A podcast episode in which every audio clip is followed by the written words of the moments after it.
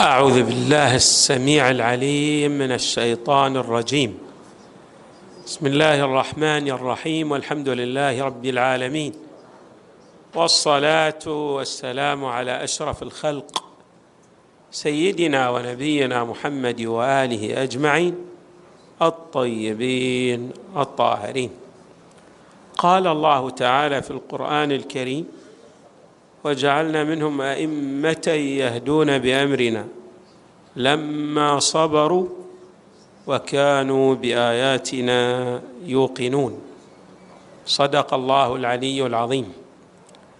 إمامنا الكاظم عليه السلام له أدوار متعددة. وإسهامات كبيرة. وبالرغم من الظروف الحالكة التي أحاطت بالإمام عليه السلام ففي بعض الروايات أنه سجن ما يقارب أربعة عشر سنة. بمعنى أن الكثير من حياته قضاه في السجن إلا أنه استطاع أن يسهم اسهاما كبيرا رغم تلك الظروف الصعبة. من أهم إسهامات المعصوم عليه السلام إيصال الخلق إلى الحق تبارك وتعالى. عبر إيضاح مفاهيم الشريعة وشرح آيات القرآن الكريم وترسيخ المبادئ الأخلاقية لدى المسلم. كل هذه المعاني نجدها في هديه صلوات الله وسلامه عليه. الإمام الكاظم رويت عنه أحاديث متعددة وله حكم ومعارف كثيرة موجودة في الكتب التي اهتمت بالرواية عن الإمام الكاظم عليه السلام. من هديه عليه السلام قوله من أراد أن يكون أقوى الناس فليتوكل على الله. الإنسان في هذه الحياة الدنيا يسعى إلى تحصيل القوة ويظن بعض الناس أن القوة تتأتى بالجاه أو المال أو الانتماء إلى العشيرة وما إلى ذلك من الأمور. الإمام يقول إن مكمن القوة ينحصر في الاتصال الوثيق بالحق تبارك وتعالى والتوكل على الله. وهذا المعنى مأخوذ من القرآن الكريم من قوله تعالى ومن. إن الله بالغ أمره.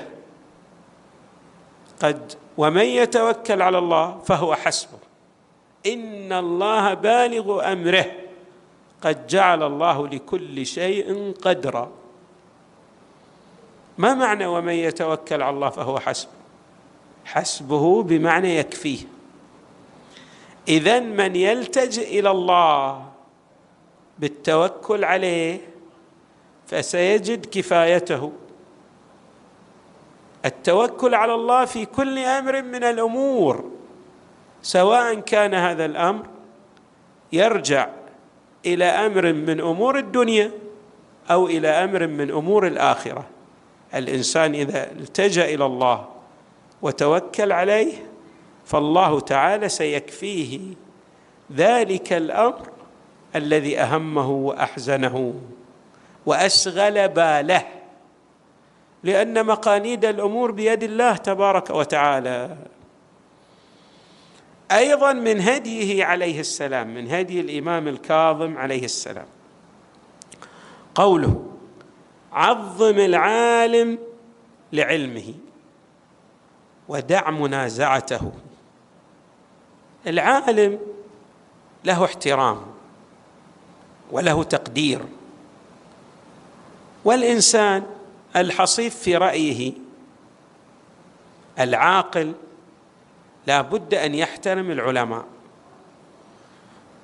وليس المراد بالعالم هو عالم الدين الذي يعني يفقه الأحكام الشرعية. هنا العالم في أي اختصاص من الاختصاصات له تقدير لأن هذا العالم في أي فرع من الفروع بالتأكيد بذل جهودا جباره ويؤدي إلى خدمات كبيرة وعظيمة.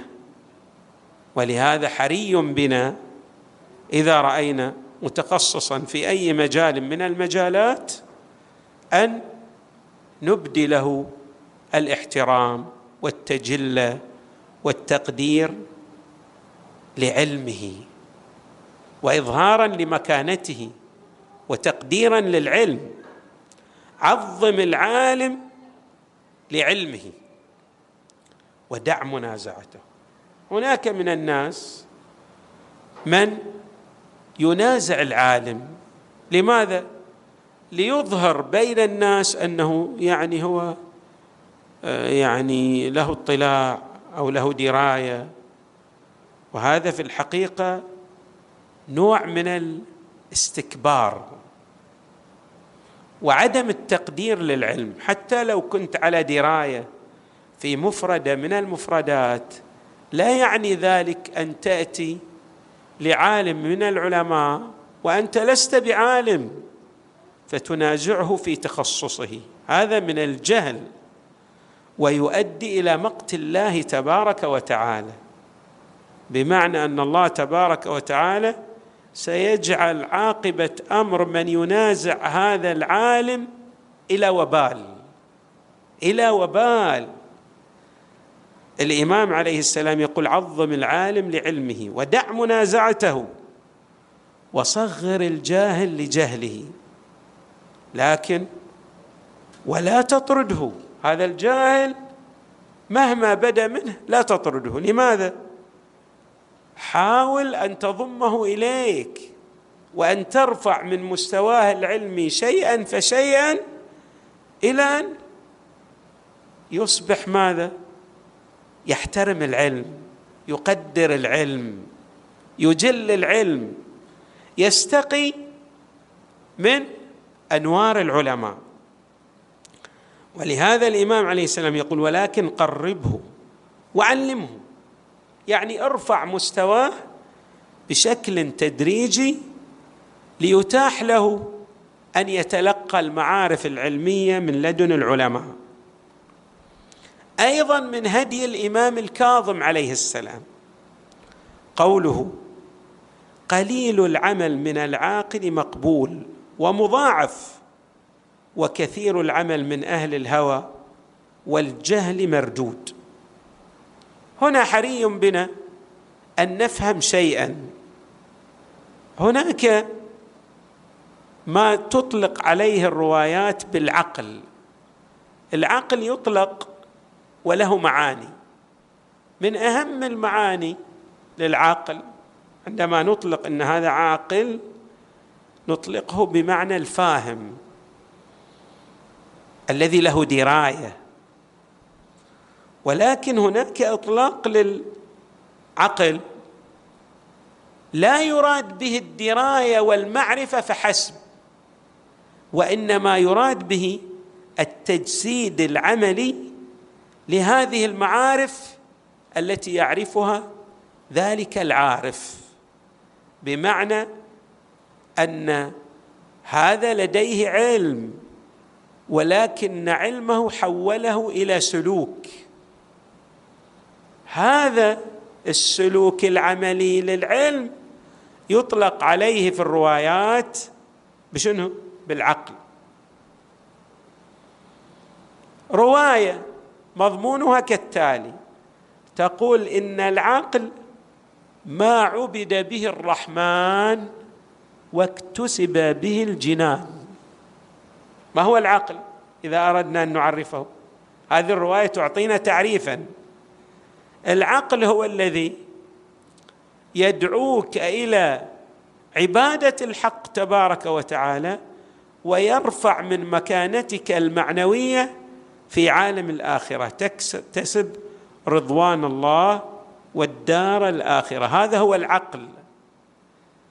الإمام عليه السلام يقول إذا كان الإنسان لديه هذا العقل العملي حتى لو عمل شيئا بسيطا الله تبارك وتعالى يجعل هذا الأمر البسيط مقبول منه تبارك وتعالى. لماذا؟ لأن هذا العاقل لا يصدر منه ذنب. يمحو ذلك العمل القليل. فبالتالي هذا العمل وإن كان قليلا لكنه يتضاعف. والله يضاعف لمن يشاء. قليل العمل من العاقل مقبول. ومضاعف وكثير العمل من أهل الهوى والجهل مردود. هذا الإنسان الجاهل الذي ليس له دراية أو يعمل بعض الأمور ولكن أيضا يخلط السيئة بالحسنة. الغث بالسمين كما نقول. يعني لا يسير على جادة الصواب. هذا وإن عمل عملا من أعمال الخير ولكن آثار هذا العمل محدودة. قد يتقبله الله ولكن لا يتضاعف. كالمضاعفة التي يتضاعف إليها عمل ذلك العاقل السائر على الصراط السوي والمستقيم. قليل العمل من العاقل مقبول ومضاعف وكثير العمل من أهل الهوى والجهل مردود. مردود إما بمعنى أن الله لا يتقبله موقوف أو بمعنى أنه لا يضاعف أيضا يأتي. أيضا من هدي إمامنا الكاظم عليه السلام قوله صلاة النوافل قربان إلى الله لكل مؤمن. الصلاة جد هامة. لكن هذه الصلاة تعتريها ماذا؟ تعتريها شوائب من أهم الشوائب التي تعتري صلاة المصلي أنه ماذا؟ أنه لا يقبل بكل وجوده بقلبه على الله. وقد جاءت بعض الروايات تشرح وتوضح بأنه ليس للإنسان من صلاته إلا ما أقبل به على الله تبارك وتعالى. بمعنى إذا لم تقبل على الله قد يقبل من صلاتك الجزء الذي أقبلت به على الله. لكن كيف يتاح لك أن تجعل صلواتك بأجمعها مقبولة؟ هناك طرق متعددة. من أهم هذه الطرق أن تصلي صلواتك في جماعة. هذا من أعظم الطرق لقبول الصلاة. هذا أعظم طريق كما جاء في الروايات. الإنسان إذا أراد أن يجعل صلواته مقبولة عند الله عليه أن يؤدي هذه الصلوات جماعة. هناك فضل من الله لا يحصيه إلا الحق تبارك وتعالى في قبول الصلاة جماعة. بل الروايات الواردة في صلاة الجماعة يكاد العقل لا يستوعبها مما لها من الفضل الجسيم والكبير عند الله تبارك وتعالى. اذا الطريق الأول أن تؤدي الصلوات جماعة لتقبل من عند الله تبارك وتعالى. الطريق الثاني أن تصلي النافلة. هذه الصلوات صلاة المغرب لها أربع ركعات نوافل. صلاة العشاء لها آه، صلاة الوتيرة ركعتين من جلوس. أيضا بإمكانك أن تأتي بصلاة الليل أحد عشر إحدى عشر ركعة. صلاة الظهرين لهما نوافل. ثمان ركعات لصلاة الظهر ثمان صلوات ركعات لصلاة العصر. صلاة الصبح أيضا لها نافلة ركعتان. هذه نسميها النوافل الرواتب. وقد أشارت الروايات إلى أهمية هذه الصلوات النوافل الرواتب في قبول الصلاة المفروضة على الإنسان. ليس الكلام في صحة الصلاة وإسقاط الواجب. يعني الإنسان لو صلى صلاة من دون توجه إلى الله هذه الصلاة أسقطت الأمر. خلاص ما يجب عليه أن يأتي بالصلاة مرة أخرى.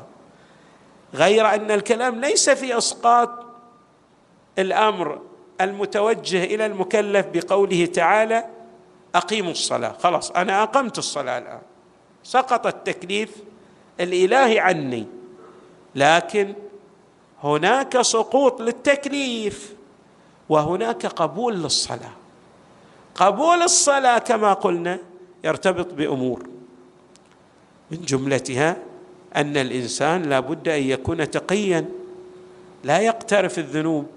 ويصلي فصلواته الله تبارك وتعالى لا يقبلها. قال تعالى إنما يتقبل الله من المتقين. الله يقبل عمل من؟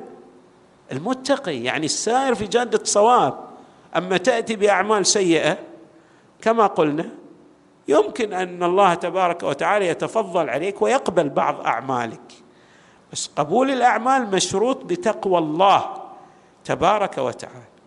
هنا أيضا قبول الصلاة بمعنى أن يكون للانسان كأنه الآن صلى صلاة المغرب ثلاث ركعات. لكن إذا أراد أن يجعل هذه الصلاة مقبولة يعني كأنه توجه فيها بكلها بكله على الله عليه أن يأتي بنافلة المغرب. الأربع الركعات بعد صلاة المغرب مؤثرة. في قبول الصلاة. بل في بعض الروايات حث وتأكيد على بعض النوافل مثل نافلة المغرب ونافلة صلاة الصبح. مثلا نافلة المغرب ورد فيها في الروايات لا تدعها لا تدع نافلة المغرب وإن طاردتك السباع. هناك أسود وراءك تكاد ماذا؟ تأكلك. شوفوا أهمية صلاة النافلة للمغرب. يقول لك أيضا لا تدع النافلة. لماذا تأتي الروايات لتحض الإنسان على النافلة؟ لأن النافلة لها أهمية كبيرة جدا في إشعار القلب بتقوى الله تبارك وتعالى. الإمام عليه السلام يقول هذه يعني همزة الوصل اللي تقرب الإنسان بشكل دقيق إلى الحق تبارك وتعالى. صلاة النوافل قربان قربان إلى الله لكل مؤمن. مقربة للإنسان المؤمن.